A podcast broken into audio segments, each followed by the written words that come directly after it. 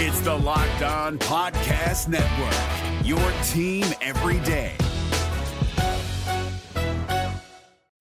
Your Locked On Senators, your daily podcast on the Ottawa Senators. Part of the Locked On Podcast Network.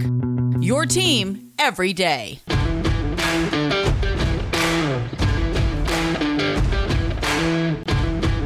I'm Jake Sanderson, and you're listening to Locked On Senators podcast. I'm Tim Stützle, and you're listening to the Locked On Senators podcast.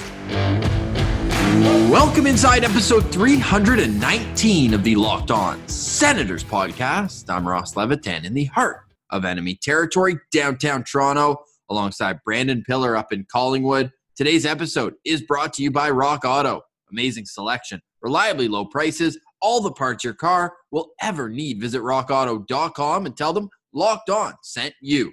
Well, our one day as Vancouver Canucks fans went terribly, but the regular season has now concluded. The Senators know exactly how their odds stack up going into the lottery on June 2nd. We'll break that all down for you. And our first official Tankathon spin. We also have Eugene Melnyk on Bob McCown's podcast. Classic going on a Toronto based sports talk show, but we got lots of info from it. Some might be posturing, but we'll have a full breakdown of that. We also have our Sens Central citizen, Dylan Cull, joins us before we preview Belleville's final game and wrap up what extended their win streak to a franchise record eighth straight game. This is the Locked On Senators podcast, your team every day.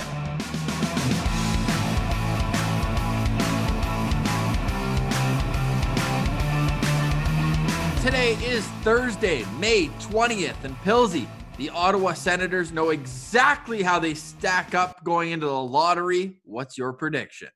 Yeah, it's going to be interesting. Unfortunately, Vancouver Canucks did not get it done in the final game of the season. They lost 6 2 to the Calgary Flames. Uh, now we know the lottery odds. It looks like there is a possibility that the Sens could finish outside of the top 10 now, which is unfortunate, but who knows with the way the lottery balls bounced, uh, how this could end up.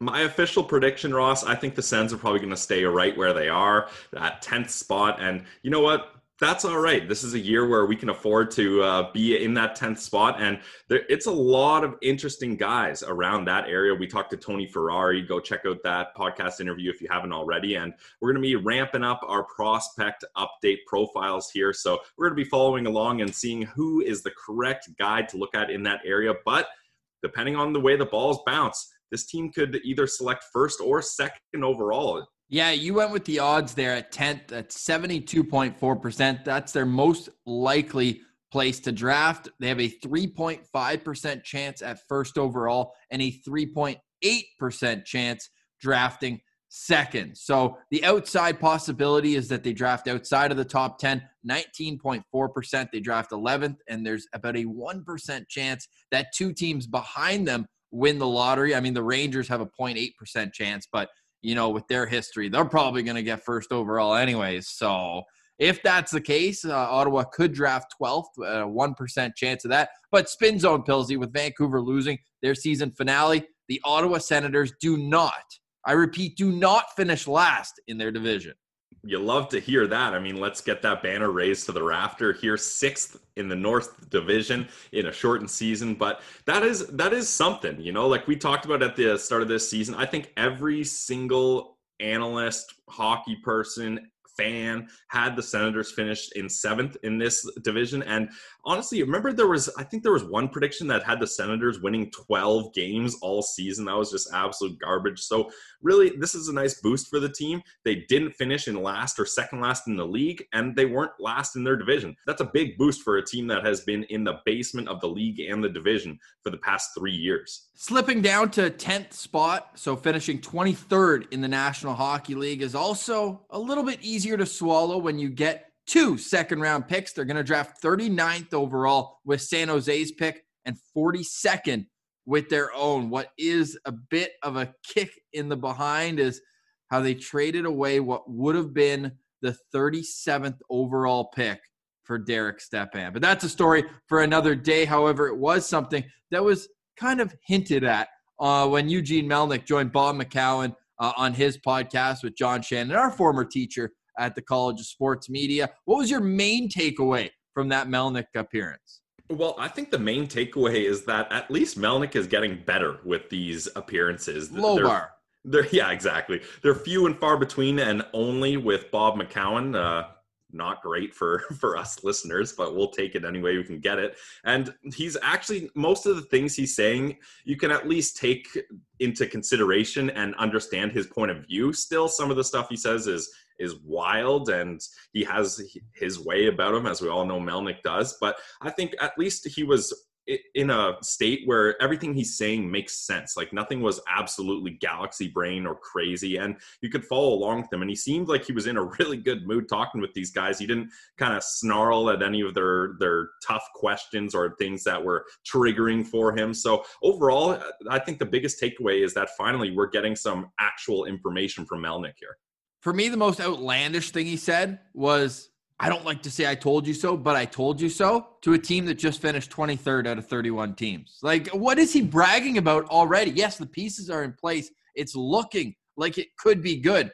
But wouldn't you save the I told you so's for when you finish more than one point out of last place in your division? Yeah, that's probably uh, you save that I told you so for at least when you make the playoffs. Like maybe dial it back a bit, there. But I mean, I think all Sens fans and us included can share in his optimism. Like definitely the rebuild is working and it's on the right tracks. Like there, we've seen what can happen with nasty real rebuilds. I mean, just go across the border to Buffalo. That rebuild's been going on for a lifetime, it seems like, and things can go wrong. So he has a point, and this is what I'm saying. Like, sure, it's an outlandish thing to say, but he has a point that the rebuild is on track and they have done it the right way.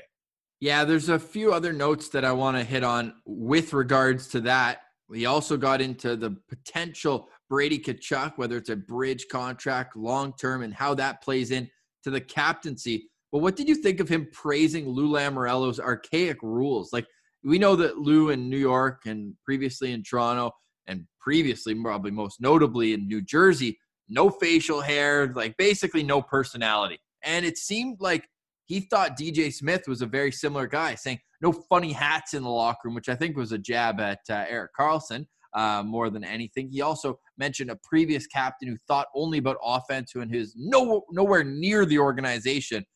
Many thought he was talking about Alfie, but I thought he was also talking about Erik Karlsson with that one. I thought he might have been talking about Spezza there. Yeah, fair. him saying we're not going to have a captain on a bridge deal right away that kind of rings alarm bells but it makes sense. Like why are you going to name a captain of this team if you're not sure how long they're going to stick stick around and if you're not sure if they're fully committed to this team? And i think really what that's saying is it seems like the captaincy is teetering on the brady Tkachuk contract here. But if you're Thomas Chabot, isn't that a bit of like a, a slap in the face that like you're the backup plan if Brady doesn't sign long term? just because by default you're here longer Yeah. yeah, but uh, hey king clancy nominee ross Ah, well, Brady was it last year for Ottawa, so that that doesn't play into my thought process. Where it does though is this is Brady's team. You ask any guy in the locker room, they'll tell you who who the leader of this or even team is. outside the locker room Yeah, we see it on the ice every single night. He brings so many elements to his game and his leadership style, speaking to the media. Now, I understand that Ottawa is a bilingual city. It'd be nice to have Thomas Chabot as a guy who can relate to the French speaking people, but at the same time, he can by wearing an A or even just by speaking to the media at all. It doesn't have to be full Montreal Canadiens mode where they limit their talent pool search because they only hire French speaking head coaches. So I think that in that aspect, it's Brady's captaincy to lose. I just think that it's pretty, you know, wrong to have like this backup plan. Hey, if you don't sign long term, then we're going to give it to this guy because it's weird and awkward for Brady to be hearing that. And it's also weird and awkward for Thomas Chabot if he's the one who ends up getting it. Yeah, I, I think that's fair, and and that's where you look at a guy like Pierre Dorion would never, never say anything close to that in the media. As we know, he does not negotiate through the media. Whereas Melnyk is probably trying to use this as a leverage point, saying, "Hey, Brady, I'm saying this." And I mean this. So if you want the captaincy, it's here for you if you sign on a dotted line to a long term fair contract, is what he's saying. So it's going to be really interesting to see how this plays out. I'm still on the side that I don't think Brady Tkachuk and his family and his, his team, his group, whatever you want to call them, will be going for a long term deal. I think a bridge deal makes sense for a guy like that. So if he signs that bridge deal and isn't awarded the captaincy, uh, that creates a really awkward situation here. Well, what really makes me nervous, and this is because previously it's played out this way in Ottawa, and it's that if he does sign a seven or eight year contract where it's all backloaded and he's making way more money in the back end, then I'm just going to get nervous that once he's owed a certain amount of money, then he's going to be on his way out, whether he wants to or not. So I don't think a, a three, four year deal is the worst thing here because we know that the economics of the league has been turned on its head.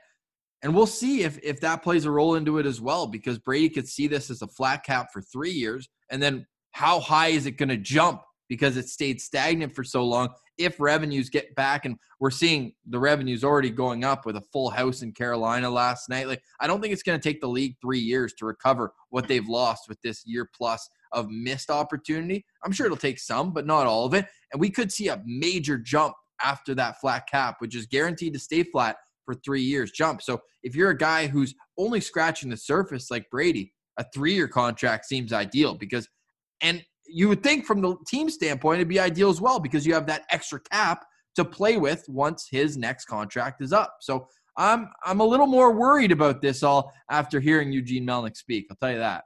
Yeah, and I think that's one of those scenarios where Sens fans are like, it's great to hear the owner speak and get a piece of his mind, but at the same time, maybe zip it a little. You're kind of you're muddying up the waters here that d- didn't need to happen at all. I really don't want to get into the whole arena stuff but we kind of have to. He mentions that there's an outside probability that Gatineau is where the rink could be. I honestly don't care. It's a river away. And if you know the NFL, there's two New York teams. They both play in New Jersey. I don't think that's really an, ever been an issue brought up anywhere. Where it does get strange is just he's just ripping on Ottawa City Council. He's he doesn't make any friends wherever he goes. He's throwing daggers at Cyril Leeder still. The guy who organized the drive to get him a liver transplant when he was on his deathbed, and he's just ripping him, saying that he signed him up for the LeBreton deal. I don't think that's how major deals work. I'm pretty sure that Eugene Melnyk himself would have to sign off on that deal. So to me, that's just a bunch of political BS that I don't really want to get into all right, we won't get into the political part of it, but you're an Ottawa guy, born and raised. I'm not really like in touch with the city, so I don't I don't know all the aspects of it. Do you think that would be a really hard thing for Ottawa fans seeing it go across the river into Quebec? Would that really change things or no, not really? Not at all. Like absolutely not. For me at least, the only thing it would do is make it more central because Ottawa's built east west, right? You have Orleans in the east, you have Kanata in the west, even further out. Like apparently real estate in uh, Arnprior and Carleton Place, even out to Almonte and Mississippi Mills, is all growing so exponentially that there's there's a side that's saying if that keeps growing the way it is, all the tech is in Kanata. That why not keep the rink out in Kanata, and then it becomes more central as the urban sprawl grows further west. But then you're isolating the people in the eastern part of the city who have to then drive 45 minutes to go. So at the northern tip of, of Ottawa is Parliament Hill. And then there's the bridge over top. So the most central part of Ottawa is as, as close to Quebec as you can get. So to build just on the other side, which is hilarious because I think the place that he's looking to build, there's a uh, concert venue on the Quebec side.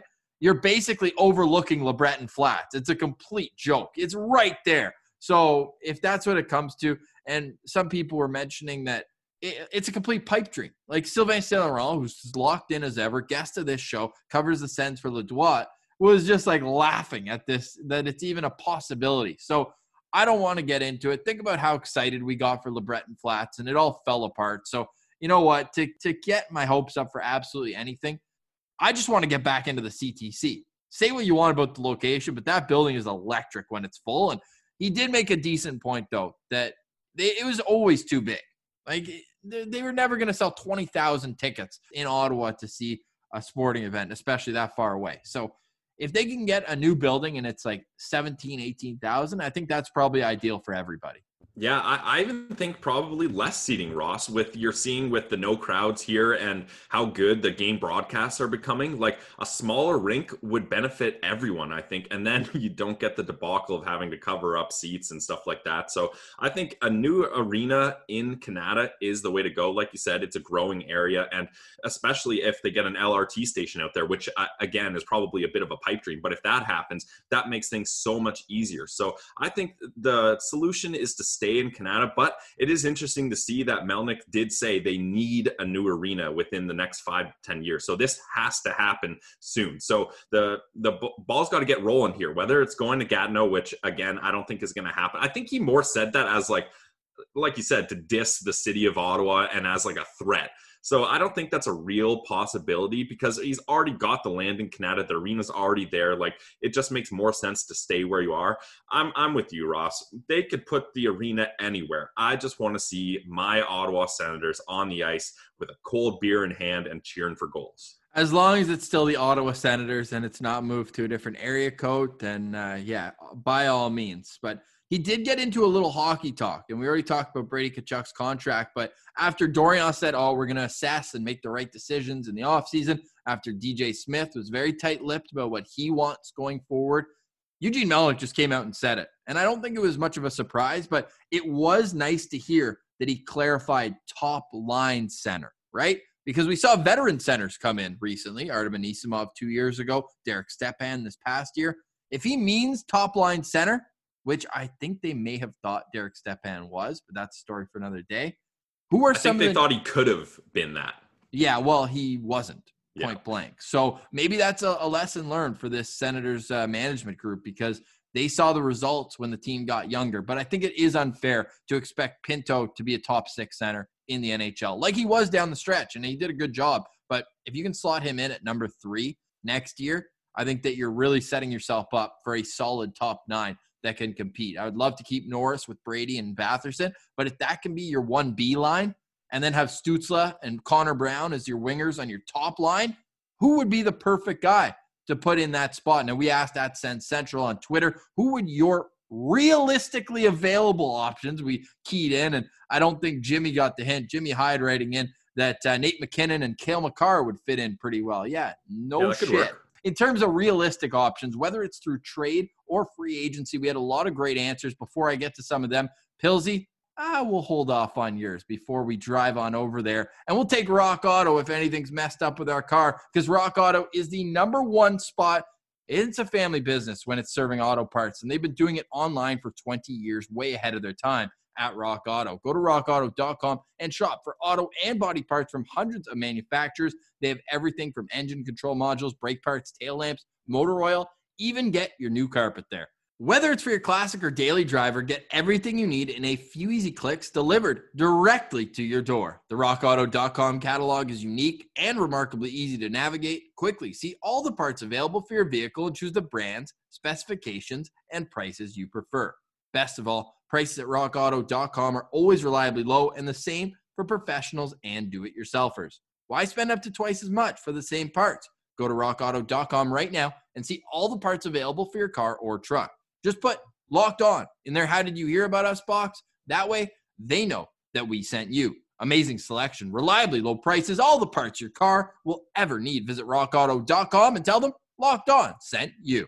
What's up, guys? Trey Matthews of Locked On Devils here. And let me tell you about Discover Debit Cash Back. Wings for the game? Boom, cash back. New lucky jersey? Boom, cash back. Even a last minute ice run could score you some cash back when you use your debit card. And yes, we said debit card. With Discover Cashback Debit, everyone can earn cash back on everyday purchases. Look in sports, it's hard to predict who's taking the W, but you know what's a guaranteed win? Discover Cashback Debit. Oh, and did I mention there are no fees, period? I'm telling you, this one is a real game changer. Check out transaction eligibility and terms at discover.com slash cashback debit. Discover Bank member FDIC. And make sure you're subscribed to Locked On Senators wherever you download your podcast, whether it's on the Odyssey app, Google Play, Spotify, or on Apple Podcasts. You can follow us online as well at Sens Central on Twitter or locked on senators on Instagram. All right, Pilsy. So a defensive defenseman and a veteran top line center. Pilsy, who are on the top of your wish list going into the offseason?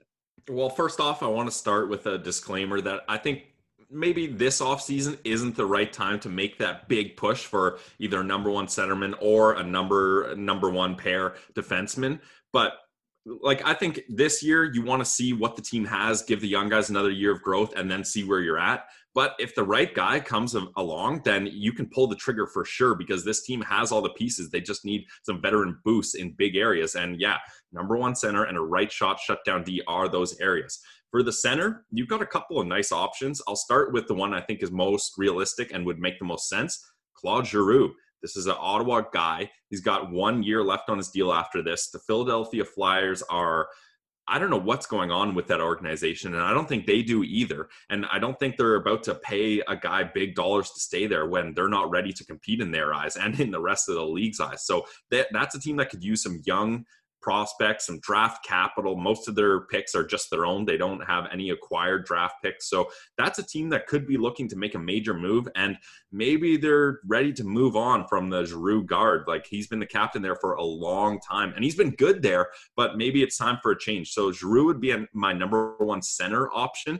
As for on D, you got a couple options in free agency for a right hand shot shutdown defenseman. The best two options Uh, and again, Dougie Hamilton would be the best option, but he's not a shutdown defenseman and he's not really in our target. So I don't think we'll touch on that right now. I think you're looking at either David Savard or Adam Larsson as your guys to go with Thomas Chabot. So there are some options here. I think free agency, you would go defenseman, but a centerman, you're going to have to look at a trade.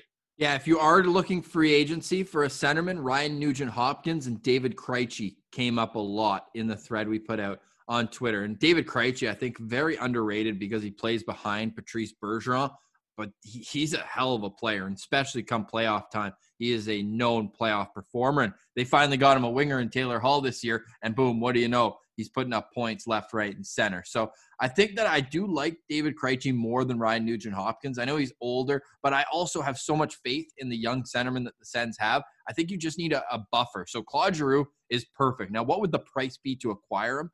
You're you're letting Philly off the hook here of, of, over eight million dollars in cap for next year. Now the salary is where it gets even more interesting, and if you're Ottawa, more appealing. He's due for a one million dollar signing bonus, and then he's only making four million in real money. So you have half of the cap hit in what you'd actually have to pay him next year. So that makes him more valuable to Ottawa. And if you're Chuck Fletcher, you know that, and you try to fleece him with that. Hey, remember and we're big Ridley Greig guys. We think that he could be great in Ottawa. Remember, his dad's a pro scout with the Philadelphia Flyers, and he told us on this podcast that growing up, his family bleeds orange. So I don't know if that's a player that they'd be looking to acquire from Ottawa. If that was the centerpiece of a deal, for remember, only one year of Claude Giroux, you could extend him after, but that doesn't play into the value. We saw that with Mark Stone, right? You're getting him as a one year player. Is it worth mortgaging a guy like Ridley Greig and maybe an extra piece on top of that? I think for sure it's going to take an extra piece. Ridley Greig for Giroux straight up wouldn't happen. So he would be the centerpiece of the deal. I think it can make a lot of sense, Ross, because you look at the Flyers roster and they've got Kevin Hayes, they've got Couturier. Like they have their top six centermen already, but they might need a younger guy to come in and fill that void as a third line center. I mean, Nolan Patrick is there, it's kind of unclear what his projection is these days. He's had some injury problems, unfortunately, but Ridley Greig is a guy that would fit in there perfectly and could come up and be ready for when this team's done reloading and ready to contend again because they're certainly not ready to contend next year after the season they had. So I think there could be a trade where Ridley Greig is the centerpiece and maybe get some draft capital or another prospect in there to help move the deal along.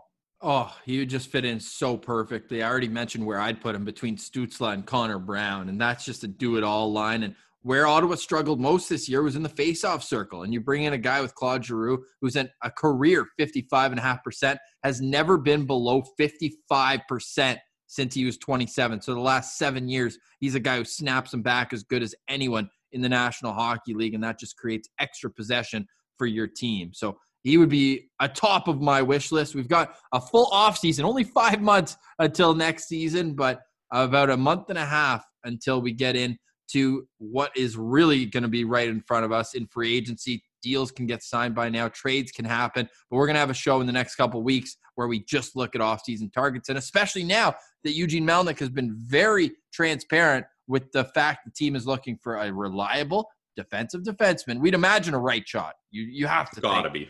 Because you have on the left side Chabot, Brandstrom, Mete, right? You don't need to add to that. You need some more depth on the right side behind Zub. And then, I mean, they love Zaitsev, and we're pretty neutral on Zaitsev. We're not as much haters as as many are, but if he can be on that third pair, that's ideal. So therefore, you're looking to bring in a top four right shot defenseman and a veteran top line center. So we'll look at that as time goes on. But it's time to get back to something we haven't done in a little while. Our Sens Central citizen Pilsy it was great. Went all the way out to Edmonton for this one. Yeah, and it's funny to see a Sens fan in Edmonton after Edmonton won nine, all nine games against the Sens, and he gets into it. Uh, his buddies in Edmonton gave him a hard time. So hopefully, when the Sens uh, fix themselves up this offseason and come back ready to go, that uh, if, if the Sens do play the Oilers much, I guess if it's an Atlantic Division again, they won't play them as much. But hopefully, for our buddy Dylan, the Sens can beat up on the Oilers so he can uh, retaliate some of those chirps. Before we get to our Sens Central Citizen, let's tell you about our friends at Bet Online. Now, Bet Online is the number one sportsbook home for the Locked On Podcast Network. We've got a great relationship with them, and they love us so much. They're giving us one of the best welcome bonuses in the entire industry 50% on your first deposit. That means if you put in $200, bingo, bango, bongo, you don't even have to touch anything else. There'll be $100 waiting for you in your account. You put in 100 there'll be $50 right there. You get what I'm saying, but it's free play money. Of course it is. You have to bet it to win it, to earn it. And that's where Pilsy's playoff parlay of the day comes in. He was oh so close last night, just one goal away. I feel like we're getting back to classic Pilsey's parlay of the day, just one goal away. And yeah, I almost had the over on the Jets Oilers game.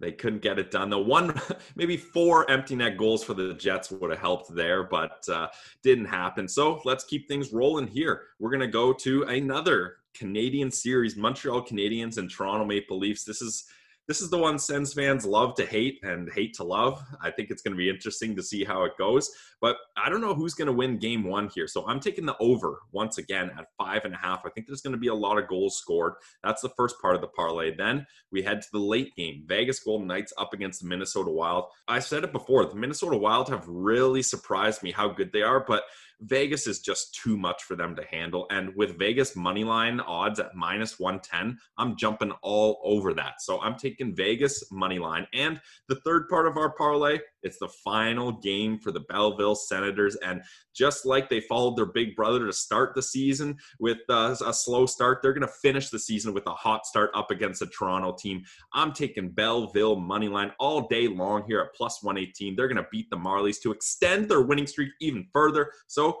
in conclusion, guys, we're taking the over in Leafs Habs. We're taking Vegas money line. We're taking Belleville money line. Put 10 bucks in, and that's going to win 70 51. So I'm Oh. going to make up for those losses, guys. So that is Pillsy's playoff parlay of the day. We'll have a recap of yesterday's Belleville game preview tonight later in the show, but here's how you get your welcome bonus at Bet Online. Go to betonline.ag, put in the promo code locked on when you make your first deposit, and it'll just be automatically added to your account. So don't sit on the sidelines, get into the action, and don't forget the promo code locked on to receive a 50% welcome bonus with your first deposit. It's Bet Online, your online sportsbook expert. Gil Martin here, host of the Locked On NHL podcast. Join me every Monday for the three biggest stories from across the NHL, including how newly traded players are fitting in around the league. Check out the Locked On NHL podcast every Monday, available on YouTube and wherever you get your podcasts. All right, here he is, our Sens Central citizen. It's Dylan Cull.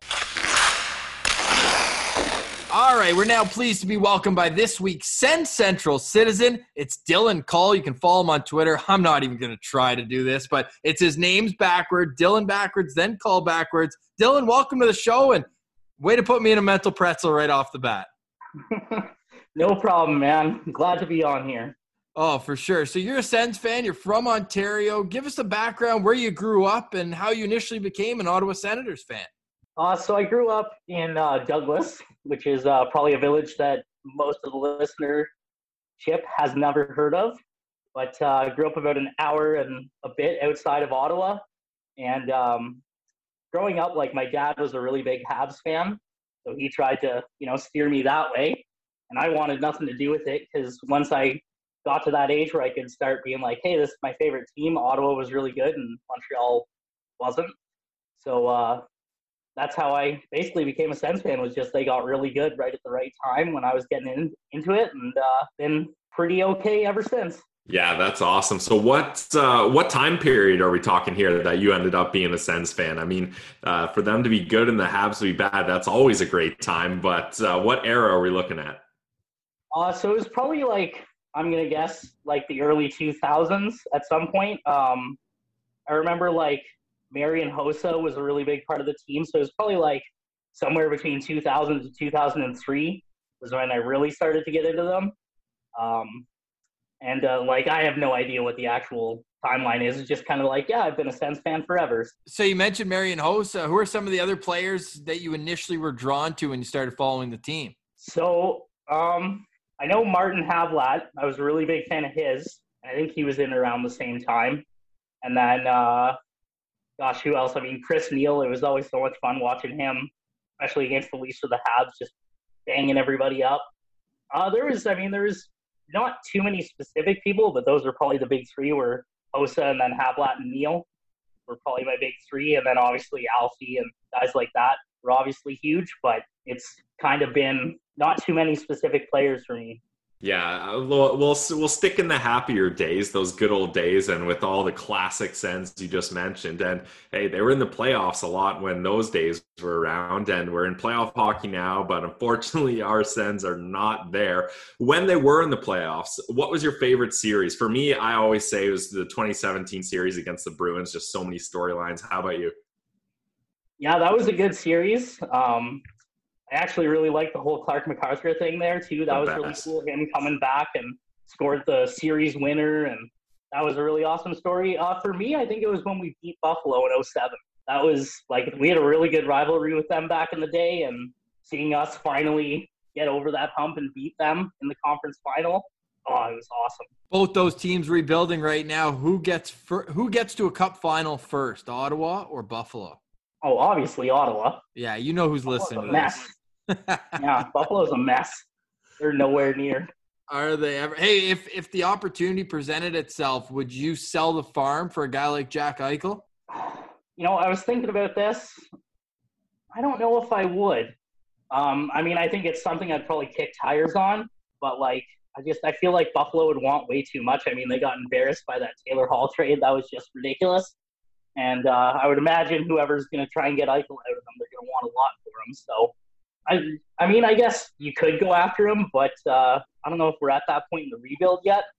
And uh, so I probably personally wouldn't, but I wouldn't hate it if they did. Yeah, I, I, don't think he's the right guy. And I mean, there's a lot more to just the player. I think he's in a frustrated situation. And I don't know if this team needs that kind of energy right now, especially with the culture we got going on. So that's a guy I would steer clear with. Just like you said, the price is going to be so high. So in this offseason, are there any other guys that you have targeted where you're like, look, either we can sign this guy as a free agent or we can make a pretty good deal to bring him on our roster? Um, I mean, I kind of don't think we need to do a whole lot. Honestly, I think uh, maybe go after like a top four right shot defenseman to play with Chabot until you know Jacob Bernard Docker is ready to do that. But I mean, outside of that, I don't really know if we need to really tool anything on this roster. Like the way that they played the back half of the season, uh, I think we're in a pretty good spot in that regards. And I think doing anything to upset the ship would uh, not be a good move for us. So I kind of hope they don't do anything. Yeah, it's kind of less is more mentality, especially how they ended the season 10 3 and 1 after the trade deadline. And a lot of players stepped up. Who's caught your eye the most down the stretch in, that run? I mean, gosh, there was quite a few of them. Uh, I mean, Brady Tkachuk, obviously, always love seeing him do what he does. Um, Josh Norris, I thought, played really well down the stretch. Drake, I mean, there was there's a few guys. Um, I really liked the way Shane Pinto came in and played. I thought him coming out of college, and stepping right into the lineup. I thought he was fantastic. And uh, Jacob Bernard Docker looked really good in the games they were able to get him into after Josh Brown got injured. So there was those were probably my big ones. Yeah, it was great to see JBD get in for a couple games, and he'll be at the the World's Champions in Latvia, so we'll get to see more of him, which is even even more uh, exciting to see for Sens fans with our team out of the playoffs here. But I want to ask you last question for me, Dylan, is out of the prospects you named a bunch of guys uh, who did well in the NHL. Who's a prospect not in the NHL yet that you're really excited? It could be goalie, forward, defense, whatever. Roby Järventie, Rock and Robbie. I'm going to go with him. Nice. Um, came over to North America. He had a rough season uh, back in Finland, but I think it's uh, fair to say that he's starting to get the confidence up. And uh, I mean, kid's got a hell of a shot, and uh, it's going to be really awesome to see where he goes from here. Hundred percent. I'm I'm really excited to see Robbie do his thing at the NHL level one day. Final question from me, Dylan. We really appreciate you being a Sens Central citizen. What's it like being a Sens fan out in Alberta? A lot of guys giving you trouble with how much McDavid and Draisaitl lit him up this year? Oh my god! Every single person that knows me, that knows I'm a Sens fan, they all and they're all Oilers fans out here. Um, it's not like Ottawa where you get Habs and Leafs fans everywhere, but uh, so they're all Oilers fans and they all love McDavid, they all love Draisaitl, and they love chirping me. It's just like every time, like, oh, nice game last night. They got blown out again, eh? Like, yeah, okay, I get it. We're in a rebuild. Like, chill out. Well, they, they've got a good chance here coming up against Winnipeg, and we're sure you're going to be locked into that whole series, as will we. Dylan, really appreciate you jumping on with us. We're excited to do this again down the road. Yeah, thanks for uh, having me on, guys. And uh, for sure, we'll definitely have to do this again sometime. Stick taps to Dylan for joining us. Really appreciate it. And we look forward to having many more Sens Central citizens join us on the show. You can hit us up in our DMs as well at Sens Central. If you want to be featured, we'd be more than happy to get you on the show. But Pilsy, the Belleville Senators are still in action. A nice way to wane us off of Senators hockey. And they came through clutch last night, despite this game got a little closer than I think it had to be. Yeah, especially after Belleville got off to a four nothing start, and uh, the Marlies managed to make their way back, but too little, too late. And this was an exciting game. I think there was a, the problem with Belleville is there's so many injuries to end the season, and it's a lot of guys we want to see. I said I was excited to see Järventie finish off the season. Well, he's on the IR. Ridley Greig, another guy we want to see on the IR. Logan Brown, the enigma he is. Well, guess what? He is also injured. No, no shock to anyone, I don't think, but the guys who needed to step up and were still interested here, they stepped up. Igor Sokolov, like that two on one, I love to see that. There wasn't a thought in his mind to think past. Like that might as well have been just Igor versus the goalie. Everyone else on the ice is just irrelevant to him. He heads in and just rips one past Woll, and that's the end of mm-hmm. Woll's night. And you love to see Igor Sokolov get it done. He had a goal and an assist. And our guy Angus Crookshank continues to have success in the AHL. He also had a goal and an assist, Ross. And this just creates so much excitement for next year's Belleville team because a lot of these guys are going to be back. And Lassi Thomson had a good game last night playing alongside Hubert Labrie. And if these kids can take their game to the next level, then you're looking at a situation where Belleville might be able to contend again next year, just like they were before COVID shut everything down. But we can't bury the lead, Pilsy. This was not Mad Søgaard's best game, but the Great Dane is now 7 and 0 in North American pro hockey. It's incredible. Like we knew Matt Søgaard was g- going to be good. Like he's a high draft pick for a goalie in the second round. They traded up to get him. That always shows you that there's high interest in him. And he's got a big frame and he has the pedigree of a really good goalie. I just I would be lying to you if I would have said that I thought he would go 7 and 0 in his first 7 games. Like that is just absolutely wild, especially on a Belleville team that was struggling before he got here. So the great Dane is here and he is here to stay. I can't wait to see what he has in store for next season. And yeah, like you said, I honestly think if this team gets all those star young guys back and Mad Søgaard is the starting goaltender next season, there's no reason why they can't find themselves in a playoff spot. Oh, completely agree. But first, they have to finish strong tonight or this afternoon, I should say. It's a 4 p.m. Eastern time start. So put that on the calendar. AHL TV has you covered. We're not sure who starts in goal. Matt Søgaard would love to get an opportunity, he said to the media, but Kevin Mandolese has had a great year too, and it would be great to see him in goal as well. But what Belleville can do is extend their now franchise record win streak to nine games. They've won eight in a row. It's truly incredible. It's too bad there's no playoffs, right, Pilsy, because they're peaking at the right time. And man, it would have been sweet to see them make a run. Yeah, it really is too bad because I think that would have it wouldn't have made up for last year's uh, lack of playoffs because last year they were loaded and ready to go, one of the best teams in the entire league. And you and I were both working there, and it would have been great to be at some Belleville home games, but that's the way it goes. So if they would have had playoffs this year, that would have made up for it a little bit, but you know, you take what you can get. And uh, like the Ottawa Senators, you build into next season. And I think Belleville's going to be so exciting to watch. Yeah, no question about that. All right, we've uh, we haven't touched much on playoffs, but had lots of Senators news, so we'll save our playoff talk. We'll check in on our Sens abroad. I'm going to have an updated scoring leaders list uh, tomorrow. You can check that out at Sens Central. We'll have that on our show. We also have a former Ottawa Senator. Should we tease it or save it, Pilsy? Let's save it. Keep it saved. All right. Okay. Well, stay tuned for tomorrow for that. And let's finish off with a tankathon spin. It's our first official tankathon spin. The sirens are out. You might be able to hear us. I'm in the heart of enemy territory, but we know that the Sens have the 10th best odds right now. Pilsy, lead us off. We're going to do one spin at the end of every show, and we're going to keep track here at what we get leading up to June 2nd. All right, here we go. The first official 2021 NHL Draft Lottery Simulator done by the Locked On Senators podcast. Here we go. Okay, whoa, this is interesting. So the Ottawa Senators will be picking 11th overall Ross, the lottery balls were crazy in this one. Vancouver Canucks move up eight spots to select first overall, and the Dallas Stars move up 13 spots to wow. select second overall. So, like, this is just one spin, but this just goes to show you the small percentages can come into play and things can get absolutely crazy. Like, imagine Dallas gets another high draft pick after Heiskanen a few years ago. Whew, well, not only that, if the Vancouver Canucks had beaten Calgary yesterday, that would have been Ottawa moving up yep. So that's tough as I spin away my lottery simulator here. You can go to tankathon.com slash NHL. I got Ottawa staying right where they are at 10th. I got New Jersey in first again.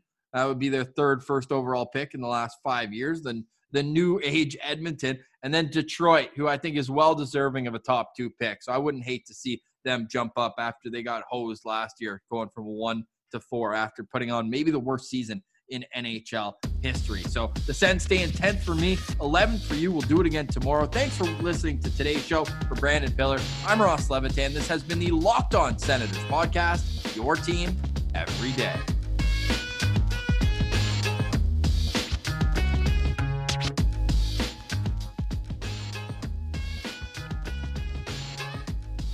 Gil Martin here, host of the Locked On NHL podcast. Join me every Monday for the three biggest stories from across the NHL, including how newly traded players are fitting in around the league. Check out the Locked On NHL podcast every Monday, available on YouTube and wherever you get your podcasts.